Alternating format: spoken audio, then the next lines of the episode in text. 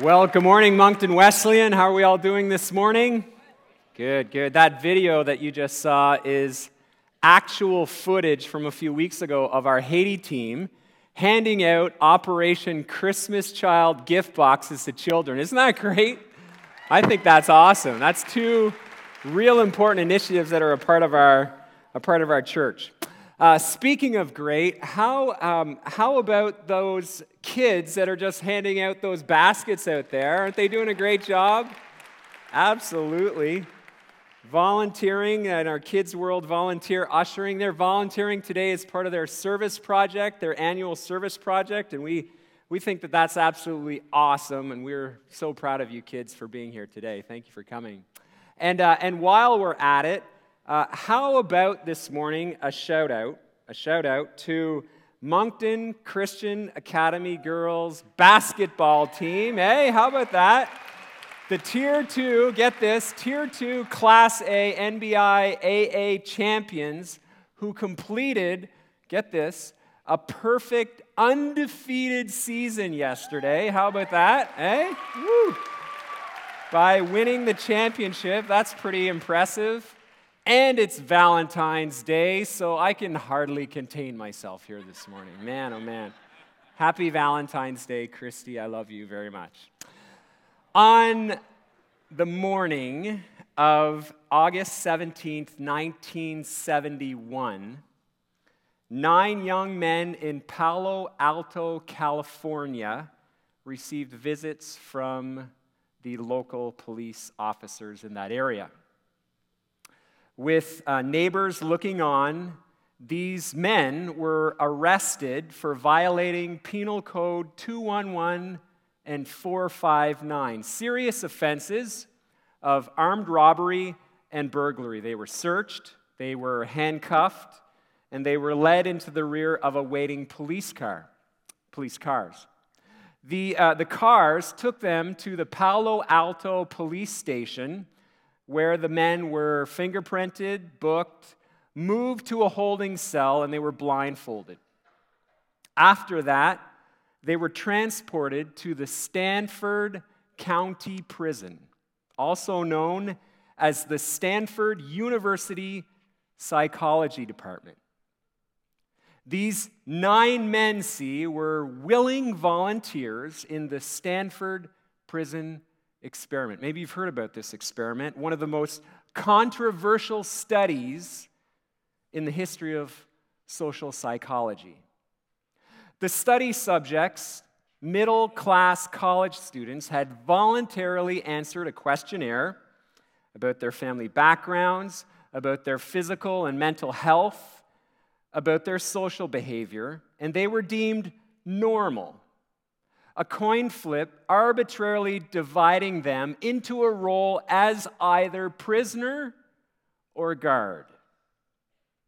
Now, according to the, to the lore that was associated with this particular experiment, the volunteer guards, with little to no instruction, began humiliating and physically and psychologically abusing the volunteer prisoners within 24 hours of the start of the study. The volunteer prisoners, in turn, they became submissive and depersonalized, taking the abuse and saying very little in protest.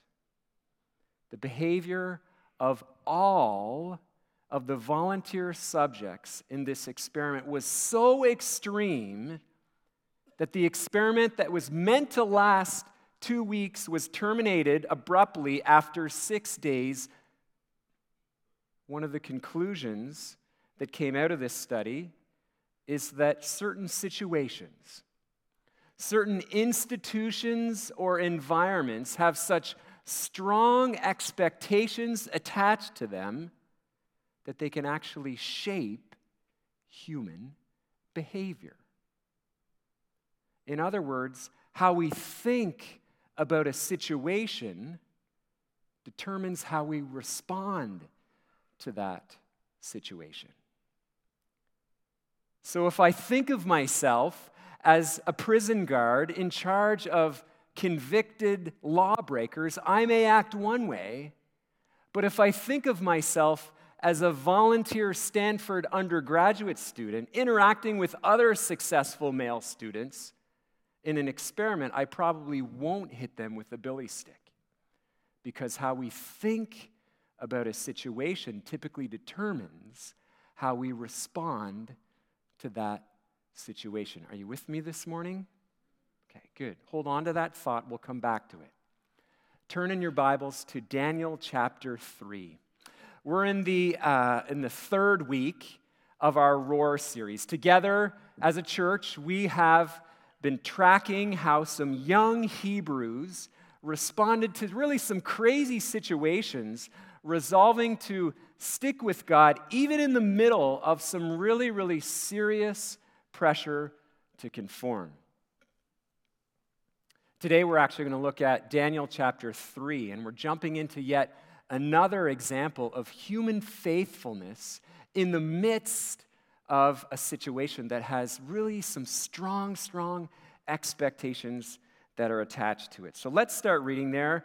Daniel chapter 3. We're going to read first verses 1 to 7. Follow along with me. I'm reading from the NIV this morning.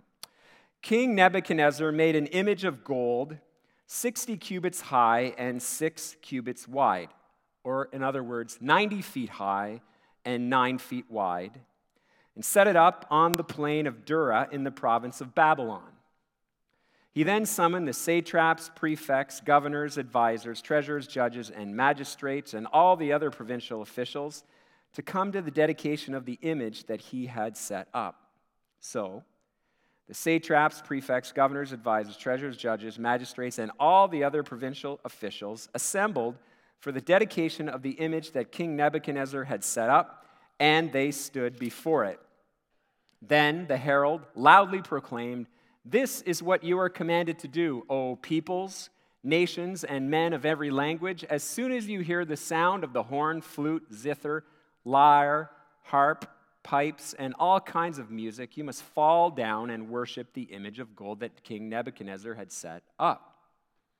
Whoever does not fall down and worship will immediately be thrown into a blazing furnace. Therefore, as soon as they heard the sound of the horn, flute, zither, lyre, harp, and all kinds of music, all the peoples, nations, and men of every language fell down and worshiped the image of gold that King Nebuchadnezzar had set up. You'll remember if you were here last week that we heard about this very same king, King Nebuchadnezzar, and he has this, this vivid dream. Do you remember that from last week, those of you who are here? And, and Daniel interprets this dream in chapter 2. And Nebuchadnezzar is impressed, if you remember the story, and he, he pays homage to the Hebrew king in chapter 2, and he's so impressed that the king gives Daniel and Shadrach, Meshach, and Abednego high ranking or ranking uh, positions in his government.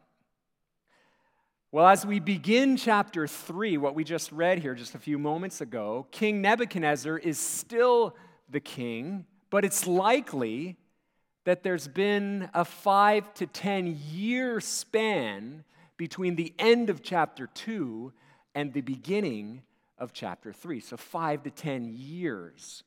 We've had a week. And in the span of that time, King Nebuchadnezzar has, has moved on.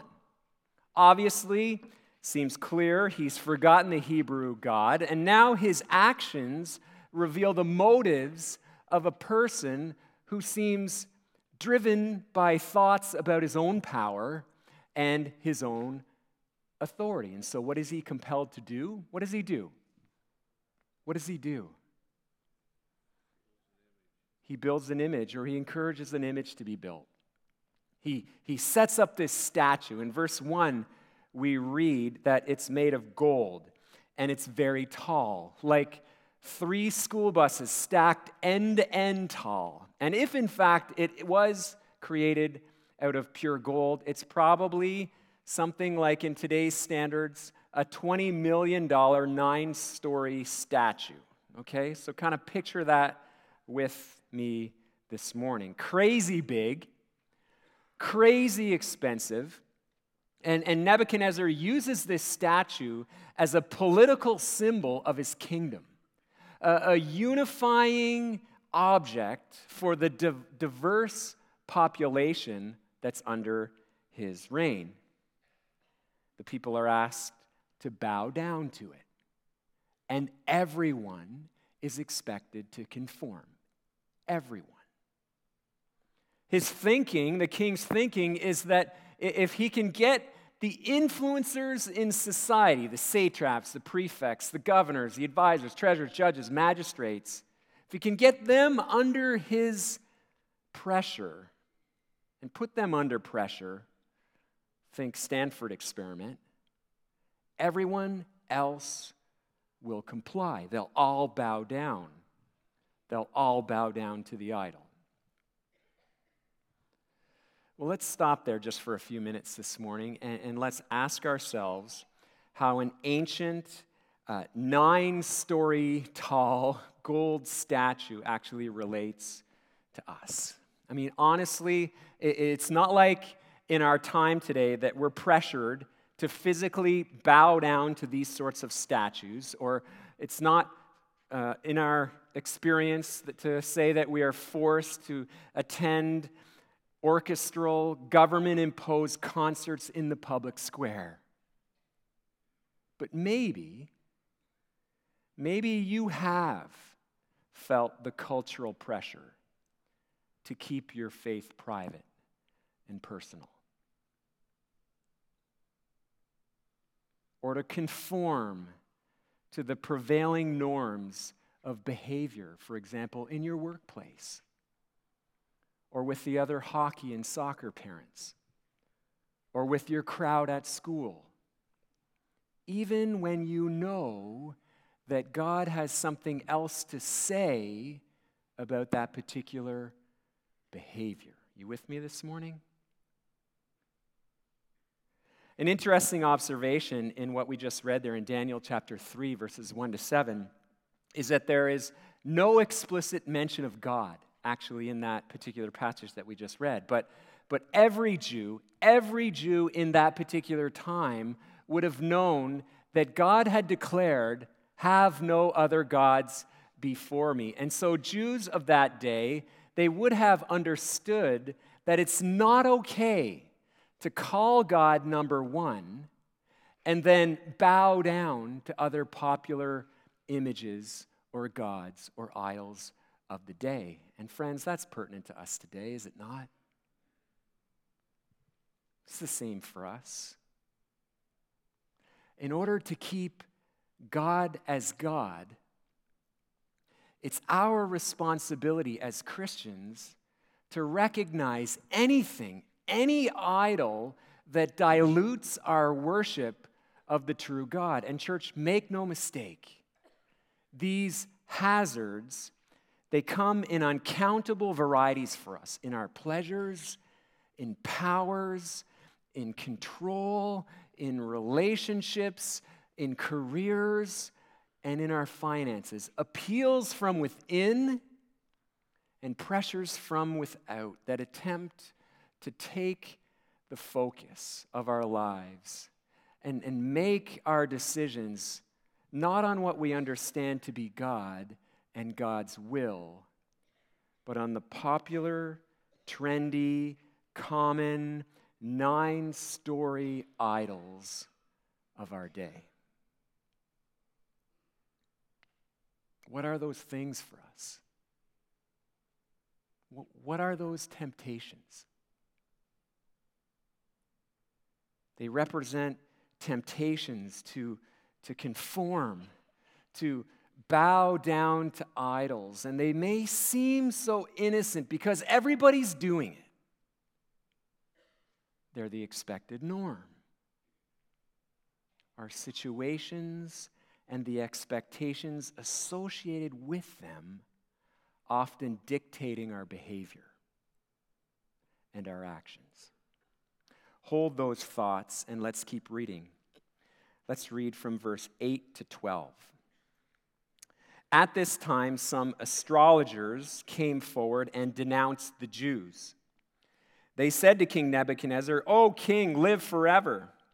You have issued a decree, O king, that everyone who hears the sound of the horn, flute, zither, lyre, harp, pipes, and all kinds of music must fall down and worship the image of God, and that whoever does not fall down and worship will be thrown into a blazing furnace. But there are some Jews whom you have set over the affairs of the province of Babylon Shadrach, Meshach, and Abednego who pay no attention to you, O king.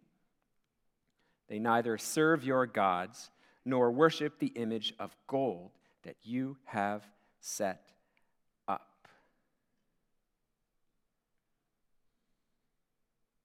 Something I want us to notice about the passage that we've just read there is that Shadrach, Meshach, and Abednego in this story, they don't appear to be holding any sort of public protest against this idol. These guys are not looking for trouble, okay? They're actually working for the king. And, and, and, yes, they're worshiping God, and some have taken offense to this. Some have taken offense to this. Verse 8 there that we just read says that some astrologers go to King Nebuchadnezzar. Now, we need to uh, know a little bit about these guys, but we really don't know a whole lot. One thing that we do know is that these are not temperate, nice gentlemen just looking to help out the king. The word there, denounced, in verse 8. Do you see it there in verse 8? Denounced. It says that they denounced the Jews. The English word denounce doesn't really capture the nuance of this word in the original language. The Aramaic word used was karsehan, and it literally means to eat the pieces of flesh torn off someone's body. It's an uncivilized image. It's malicious, but it captures what the English does not. These guys see they're out for some Jewish blood. Make no mistake, they are going hard after Shadrach, Meshach, and Abednego. Jealous, perhaps, with the professional ascension of these guys. They want to bring them down. They want to bring these rising stars down fast while they have a chance. And so they appeal to the king. They want this king to know that even though these Jews have served this king with distinction and excellence, that they are willfully performing a calculated act of defiance against the king.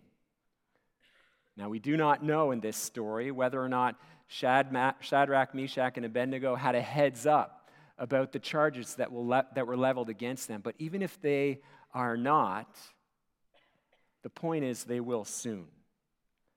Trouble is coming. Trouble is coming. I think trouble has a way of finding us too. Am I alone here this morning by thinking that? It's not always in the, the form of professional or political attacks. Sometimes it's a lost job or a messy relationship or some sort of issue. Sometimes it's a terrible sickness, and it feels like someone or something is literally almost trying to rip us apart, trying to eat us up. Maybe you're here this morning and you feel that, may, that way. Maybe you've had a week like that. The cards have been stacked against you. You know, there's a, a saying that we use sometimes. We say it when we're happy and when trouble seems to be far away, a long way off, we say life is good. Somebody even has trademarked this and made all kinds of money marketing this particular slogan. I get the slogan. You probably do too. But can I gently say this morning, I don't read it in our Bibles. In fact, I read Job chapter 5, verse 7, and I hear instead, People are born for trouble as readily as sparks fly up from a fire. Or I turn over to 1 Peter chapter 4 verse 12 and I'm reminded Dear friends, don't be surprised at the fiery trials that you're going through, as if something strange were happening to you. See, we don't look for trouble. We don't look for trouble. Trouble finds us. Shadrach, Meshach, and Abednego, they were not doing anything wrong. In fact, they were doing what was right, and trouble still found them. Think about that. Let's keep reading, starting in verse 13 down to 18. Furious with rage, Nebuchadnezzar summoned Shadrach, Meshach, and Abednego. So these men were brought before the king. And Nebuchadnezzar said to them, Is it true, Shadrach, Meshach, and Abednego, that you do not serve my gods or worship the image of gold I have set up? Now, when you hear the sound of the horn, flute, zither, lyre, harp, pipes, and all kinds of music, if you are ready to fall down and worship the image I made, very good. But if you do not worship it, you will be thrown immediately into a blazing furnace. Then what God will be able to rescue you from my hand. Shadrach, Meshach, and Abednego replied to the king, O Nebuchadnezzar, we do not need to defend ourselves before you in this matter. If we are thrown into the blazing furnace, the God we serve is able to save us from it, and he will rescue us from your hand, O king. But even if he does not, we want you to know, O king, that we will not serve your gods or worship the image of gold that you have set up.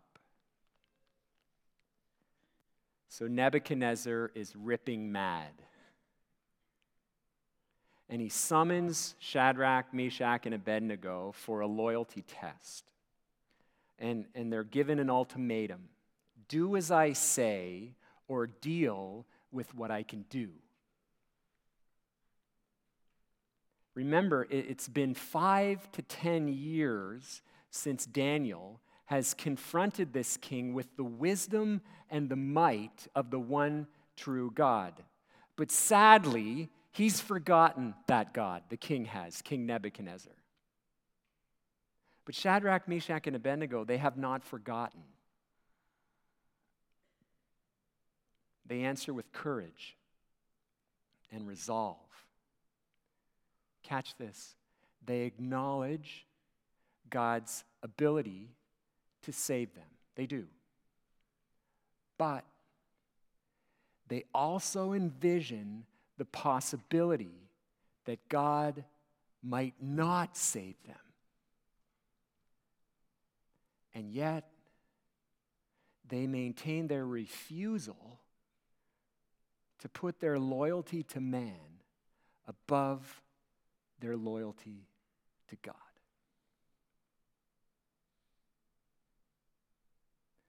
I do not want us to pass by this part of the story too quickly. If we read it too fast, we rush to deliverance and we miss something very important.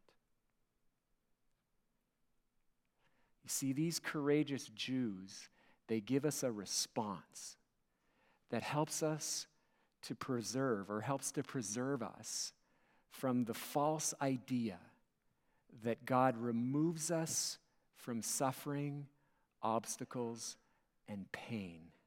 Pastor Willie just prayed that a few moments ago.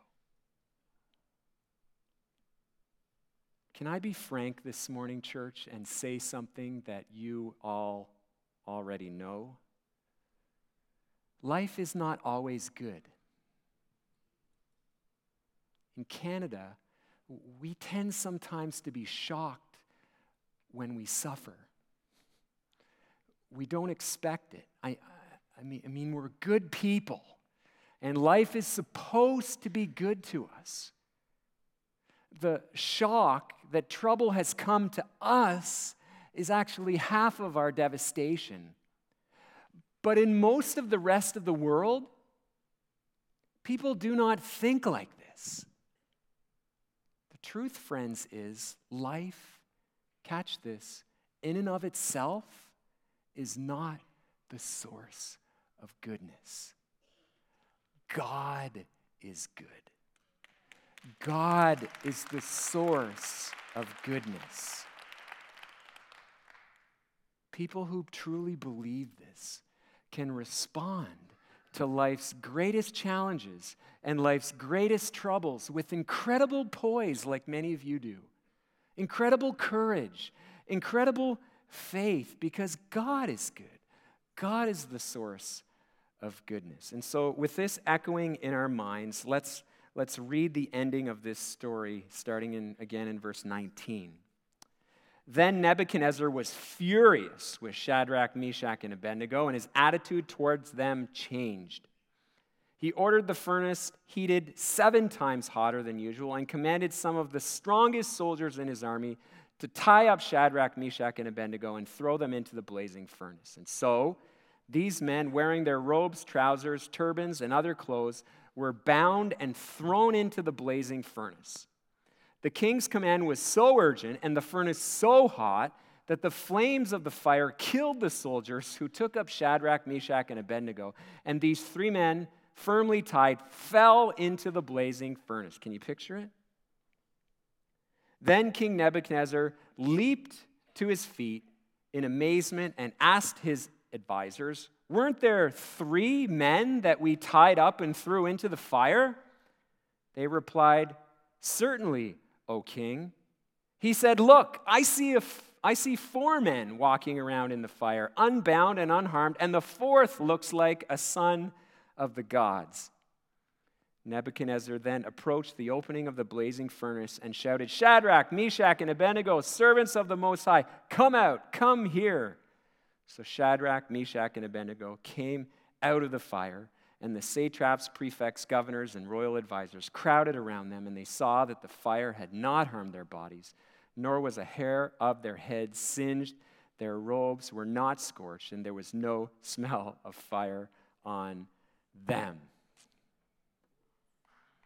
Yeah, sure.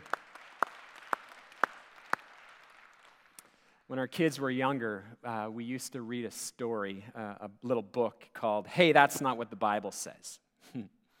uh, in it, the author of that particular book, he would start, he started by telling popular, uh, popular Bible story, whether it was Adam and Eve, or Noah and the ark, or uh, Jonah and the whale. But, but then, according to this quirky little book, uh, the author gives a wrong ending.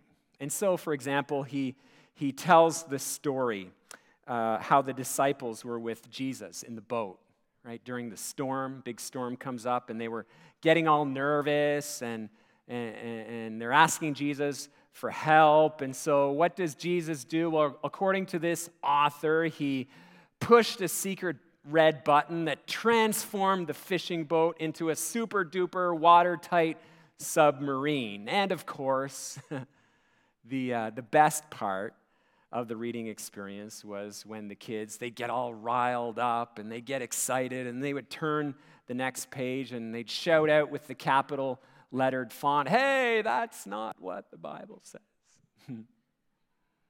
Then the book corrected the story. You'll be pleased to know those of you who are bible scholars here giving the more proper presumably biblical account of the story You know, I can think of a, a, few different alternate endings for our story here this morning. Granted, still, still deliverance stories, but for example, God could have just extinguished the flames in this fiery furnace. Instead of lighting things up, he could have just shut the furnace down.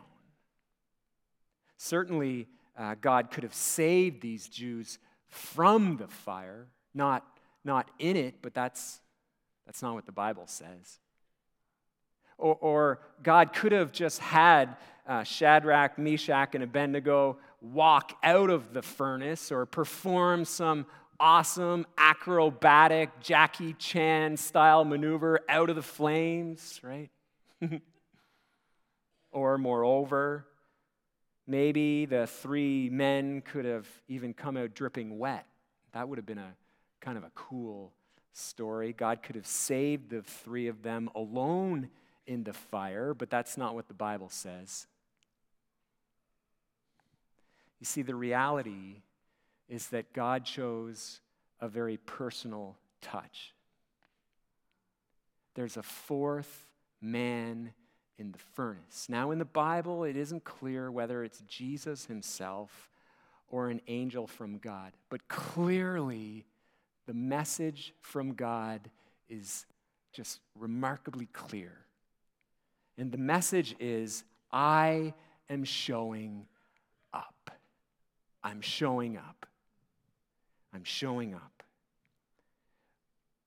My imagination sort of runs a little wild. I think it would have been cool to know more about the conversation that actually went on in the furnace. did these Jews, did they actually talk to this fourth person? And if they did, I, I, wonder what they, I wonder what they said. We don't know, of course. Friends, those conversations with God in the furnace, those are the personal, refining conversations that turn our faith to gold.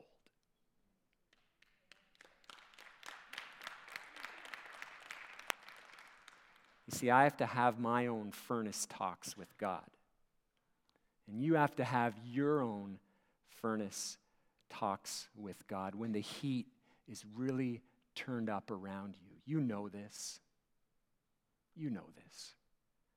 God wants to be there in your fire. Moncton Wesleyan, God always has a plan.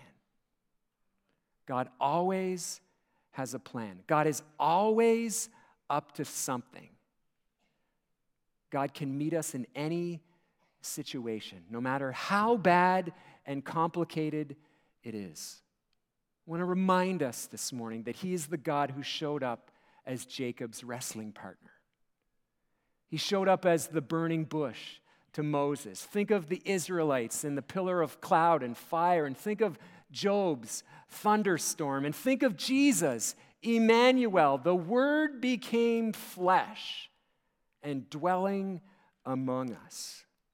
The one who came and lived perfectly in every crazy situation and died the death that we deserved. The one who claimed, I have come that they may have life and have it to the full. Think of the risen Christ who, having conquered sin and death, and he's about to return to heaven, and he says, I am with you always. Friends, God is good. God is good, and God wants to be there in our troubles today.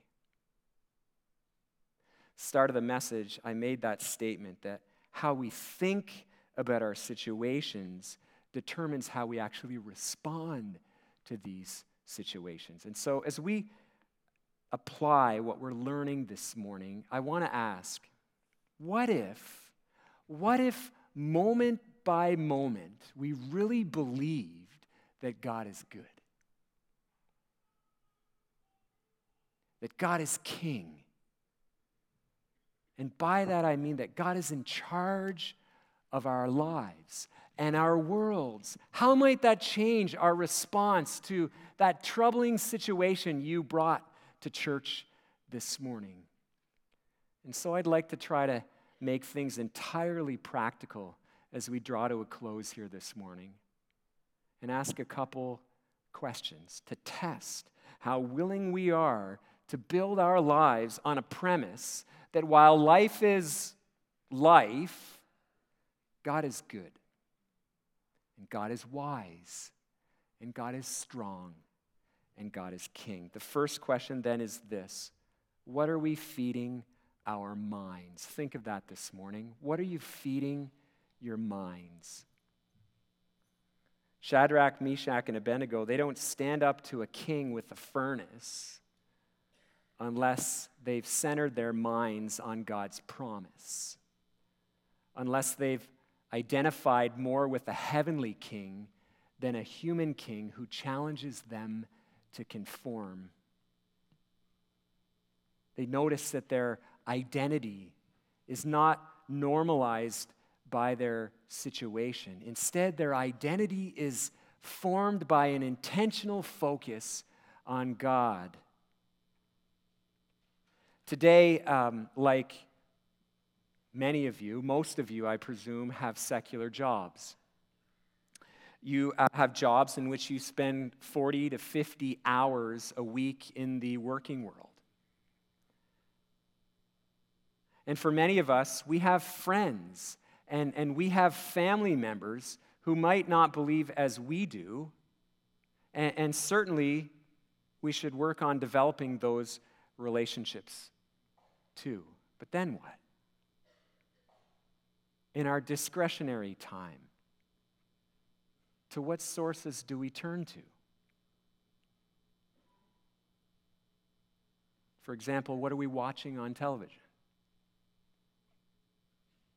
What are we reading on social media? What books are we reading? What music fills our ears? If we take 112 waking hours of our week and we allow our minds to be filled with worldly things except for one and a half hours on Sunday, of course, it would be a bit astonishing, don't you think, if our minds ended up operating out of any other system other than a secular one.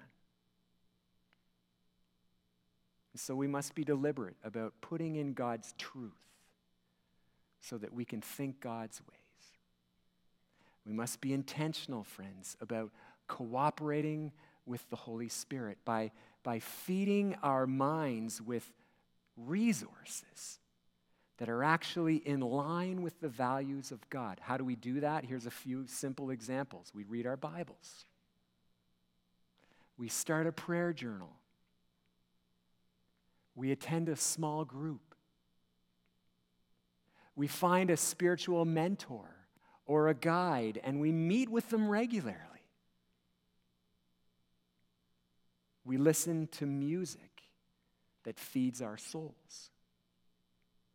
We take a walk and, and we praise God for everything that we see. We invite a family over for supper and we ask them what God's been doing in their lives. Some of you are great at that. We tell others what God's been doing in our life. Set your minds on things above, not on earthly things. That's a command from Scripture, Colossians chapter 3, verse 2. What are we feeding our minds, church? What are we feeding our minds? The second question is simply this how, uh, how do we approach our decisions? It's uh, reasonable that this question comes right after the previous one because what we feed our minds has a profound effect on how we think about things. And how we think about things affects how we make decisions. Remember that example from before, Palo Alto? And so think about this, Christian. When was the last time you made a decision that seemed completely abnormal to the world around you?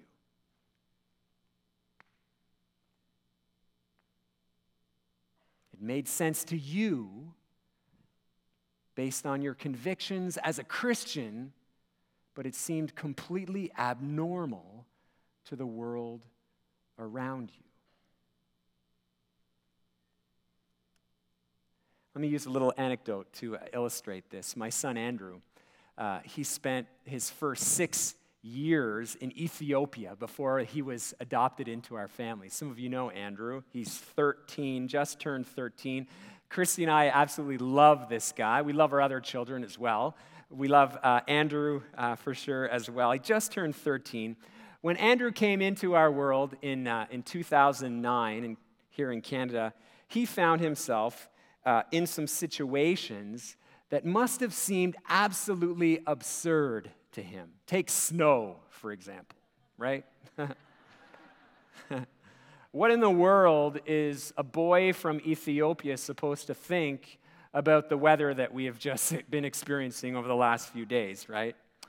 uh, thinking back to those early days, I have a particularly vivid memory of this little guy, young guy, in my mind. Goes back to uh, one of the first weeks that we had spent, uh, had spent together. He had uh, just started school, Andrew had. He spoke very little English, uh, spoke no French at all, uh, only spoke an African dialect uh, called Amharic. And a notice, you get these notices, a notice came home from school that his class was having a dress up day. well, Andrew, in his uh, six year old mind, had in his psyche, had in his mind that school was a very serious thing. You see, Andrew was, was born into a country where not everyone had the privilege or the opportunity to go to school. If you didn't have money, for example, or if you didn't buy a uniform, or if you lived too far away, school was just a pipe dream for some other kid. And so, in Andrew's thoughts about school early on, there was no room for frivolousness, the frivolousness of a dress up day. And so Andrew refused to dress up. no amount of talking, no efforts, sign language, I remember being at the time, no efforts to convince him of that reality, the reality of his classroom in Canada, full of princesses and Spider Man and fuzzy animals. It was effective. He made his decision. he dressed in jeans and a polo shirt.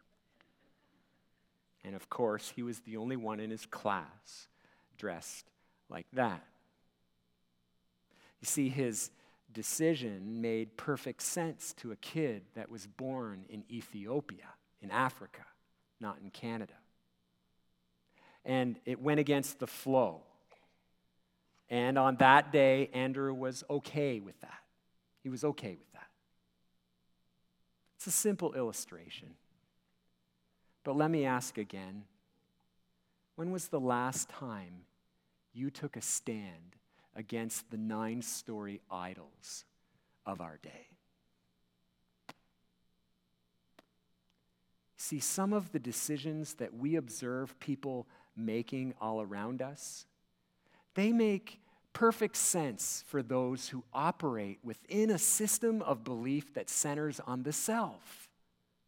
Or who assumes that life lasts 80 some years and then you just die. But what if many of those pervasive common ideas are wrong?